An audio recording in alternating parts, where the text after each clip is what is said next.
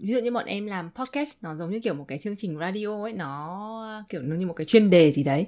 Thì ví dụ như hai chị là làm phóng viên thì cũng có làm chuyên mục nữa, thì có lời khuyên gì cho các bạn làm podcast không ạ? Ví dụ như bọn em là không phải là phát sóng trên ờ, sóng quốc gia này, không phát sóng trực tiếp này, cũng không có điều kiện để đi nhiều nơi ấy. Chỉ có thể làm qua internet hoặc qua internet hoặc là mình tự nói một cái chủ đề nào đấy thì có lời khuyên gì cho những người như bọn em không ạ? Mình lựa chọn nhân vật nhưng mà cái postcard này thì nó bao nhiêu thời gian là bao lâu?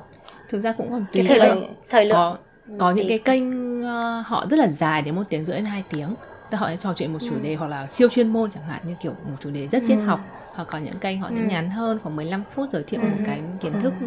nó dễ hiểu hơn chẳng hạn ừ. nhưng mà tụi em làm thì là nó giống như một trò chuyện này hoặc là nó một chút phỏng vấn talk show chẳng hạn như thế thì tùy vào ừ. từng số thì có những số mà nó được nhiều thì mình sẽ nói khoảng tầm 50 phút 60 phút ừ. số ít hơn thì 35 40 phút ạ là tùy như thế ừ. cái này thì nó cũng phải tùy vào cái này phải tùy vào cái nhân vật yeah. ừ. À, phải lựa chọn cái nhân vật ừ. những cái nhân vật đặc biệt thì sẽ dành cho người ta cái thời lượng nhiều hơn ừ. à, nhưng mà cũng thời lượng cũng không không không nên dài không quá nên dài quá bởi vì thực ra thì như cái nghe. cái nghe khi mà mọi người nghe tập trung à, chỉ tập trung hai phút. tập trung đầu tiên. Điều tra đấy đầu tiên điều tra đấy đúng rồi. đấy, tập trung thế xong sau đó thì trong quá trình nghe thì có những các cái câu chuyện thú vị thì nó sẽ lại lọt tai tiếp người ta đúng rồi chứ còn nếu nó nó cứ đều đều đều đều bình bình bình thì hầu như là nó, sẽ lãng đi trôi đi nó trôi đi trôi đi. Nó phải phụ thuộc vào nhân vật vâng. phụ thuộc vào cái câu chuyện của mình trò chuyện trao đổi. Vâng. và đặc biệt là những cái tình huống Ừ. cái giọng nói hay nó giọng cũng là một cái thu hút dẫn đấy. đấy. tập hôm nay là hơi bị yên tâm về giọng nói rồi tại vì có một điểm là khi bọn em bắt đầu làm podcast ấy là có bạn làm cùng với em là bạn thùy cốm thì bạn ấy có nói là lý do ừ. bạn ấy làm bởi vì bạn ấy ờ, nói chuyện không giỏi tức là kiểu nói chuyện với người khác không quá giỏi và bạn muốn luyện tập thì em ừ. cũng rất là đồng ý với bạn ấy ừ. tức là bình thường ừ. ví dụ nói chuyện với người lạ chẳng hạn đi em kiểu câm như hệt ừ. luôn để hỏi ừ. thêm người ta các thứ này nọ thì mình không phải là người quá giỏi ăn nói ừ. ra là bọn em mới bắt đầu làm cái podcast này để coi như vượt qua nỗi sợ. Thế như mọi người cũng vừa chia sẻ là kiểu ban đầu thì cũng rất là ngại sau kiểu nhiều năm đúng rồi rất là ngại. mặt dày hơn. Đúng rồi. Sau nhiều năm thì tự nhiên mình có cái bản lĩnh ấy, hoặc là vì cái công việc của mình ấy là mình bắt buộc là mình phải Đúng làm. rồi Đấy. bởi vì như thế này nhá lúc mà mình còn trẻ mình mới vào nghề ấy nếu mình đi tác nghiệp với một người anh một người chị ừ. thì mình sẽ nhìn các anh chị đấy trong giao tiếp Đúng xong rồi. là mình sẽ mình mình sẽ rút ra kinh nghiệm cho ừ. mình và trong cái chuyến đấy thì hầu như là mình chỉ quan sát theo dõi và mình cười là thỉnh thoảng các anh hỏi mình các chị hỏi mình câu gì thì mình trả lời xong ừ. rất ít khi mình hỏi lại người ta được một câu đấy ừ. là trong những người đầu đi làm thế nhưng mà từ chuyến thứ hai thứ ba thì nếu mà khi mình tác nghiệp một mình ấy ừ. thì lúc đấy là mình phải chủ động hết mình cần hỏi gì mình cần như nào là tự mình phải lên tiếng hết Đúng. thế là đương nhiên là khi mình tự mình chủ động thì là tất cả các câu chuyện thì nó cứ như nó vào mạch nó trôi thôi ừ. vào mạch trôi và thậm chí là sau công việc mà đi ăn uống với nhau thì là mình lại còn phải thu thập những cái câu những cái mẩu chuyện cười đấy ừ. xong là tùy từng hoàn cảnh cụ thể thế là mình lại kể rồi là mình Đúng. hòa theo thì tự nhiên là nó rất là vui vẻ tất cả mọi việc là nó rất là vui vẻ và nó rất là thuận lợi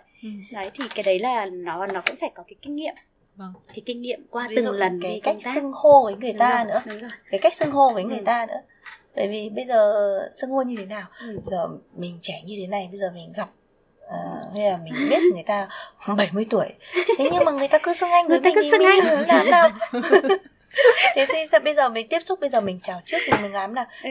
bây giờ mình mình nhớ mà xưng anh thì và gặp phải người nghiêm túc ừ thì bảo là thì người ta, người ta lại xâm mặt vào mỗi láo láo. Thế xong bây giờ có những cái người gọi bằng chú thì người ta lại dỗi thì gọi bằng anh đấy. Đấy. Nói chung là có rất là nhiều tình huống mà mình cần phải xử lý. đúng, đúng rồi cái cách xưng hô gọi là linh linh hoạt. cái, cái, cái quan sát của mình nữa chứ. Ừ. tại vì em thấy là bao giờ ví dụ người chưa gặp bao giờ người lạ người mới quen này thì để bắt đầu vào câu chuyện rất là khó mà ví dụ như làm phóng viên nhá là mình sẽ phải chỉ có có thể có thể chỉ gặp người ta một lần thôi. Có 15 phút 30 phút để phỏng vấn người ta thì làm thế nào để mình có thể phá vỡ được cái lớp băng ban đầu như thế ạ? Ờ, đầu tiên thì cứ trò chuyện này ừ.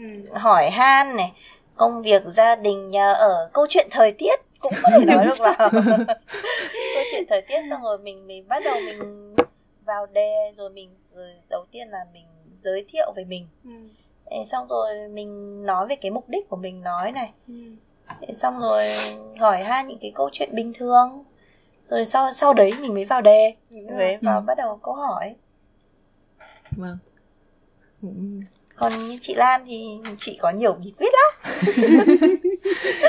chị Lan là 17 năm chị, 16 17 năm trong nghề có nhiều bí, bí, bí, bí quyết tại vì, bắt đầu ấy. tại vì đúng thật đấy bởi vì thực ra cái này nó cũng có nhiều cái kinh nghiệm nữa và đặc ừ. biệt là mình phải ham học hỏi phải rất là ham học hỏi trong quá trình đi công tác ấy vâng. ờ, mình đi cái chuyến đầu tiên với chị trưởng phòng cũ của mình chị là người cực kỳ năng động ừ. chị rất là năng động và chị rất là nhanh và chỉ một chuyến mình đi đồng bằng sông cửu long với chị trong vòng 7 ngày thì mình học được rất rất là nhiều những cái kinh nghiệm trong quá trình chị tác nghiệp uh, mặc dù chị là một trưởng phòng chị có thể giao hết nhiệm vụ cho mình uh, để mình thực hiện các nhiệm vụ trong cái chuyến đi đấy vâng. nhưng mà không chị vẫn làm như một phóng viên ừ. và chị rất là khỏe chị đi rất là nhanh và mình đúng là đúng là mình phải cố để theo chị. Và đợt là hôm đầu tiên thì mình còn hơi lóng ngóng nhưng mà sau sau hôm thứ hai cái là mình đã chủ động tác nghiệp được. À, thế và và và sau cái chuyến đi đấy thì về thì chị cũng đánh giá rất là cao cái tinh thần học hỏi của mình cái chủ động của mình à, và kể cả cái giao tiếp nữa chị ừ. cũng phải dạy mình ừ. Ừ, chị cũng dạy mình rất là nhiều trong cái giao tiếp thế và thực ra thì mình cũng cũng cũng học hỏi nhanh ừ. khi mà chị chuyện trò với các anh ý thì mình ngồi mình nghe và mình à, cũng có thể là tham gia được ừ, những cái nội dung gì đấy ừ. đấy thế thì từ đấy thì mình cũng rút ra được là cần phải học hỏi trước tiên là để làm được nghề tốt thì phải học hỏi vâng. luôn luôn học hỏi thì mới thì mới làm tốt được vâng. chứ còn nếu mà không thì cũng rất là khó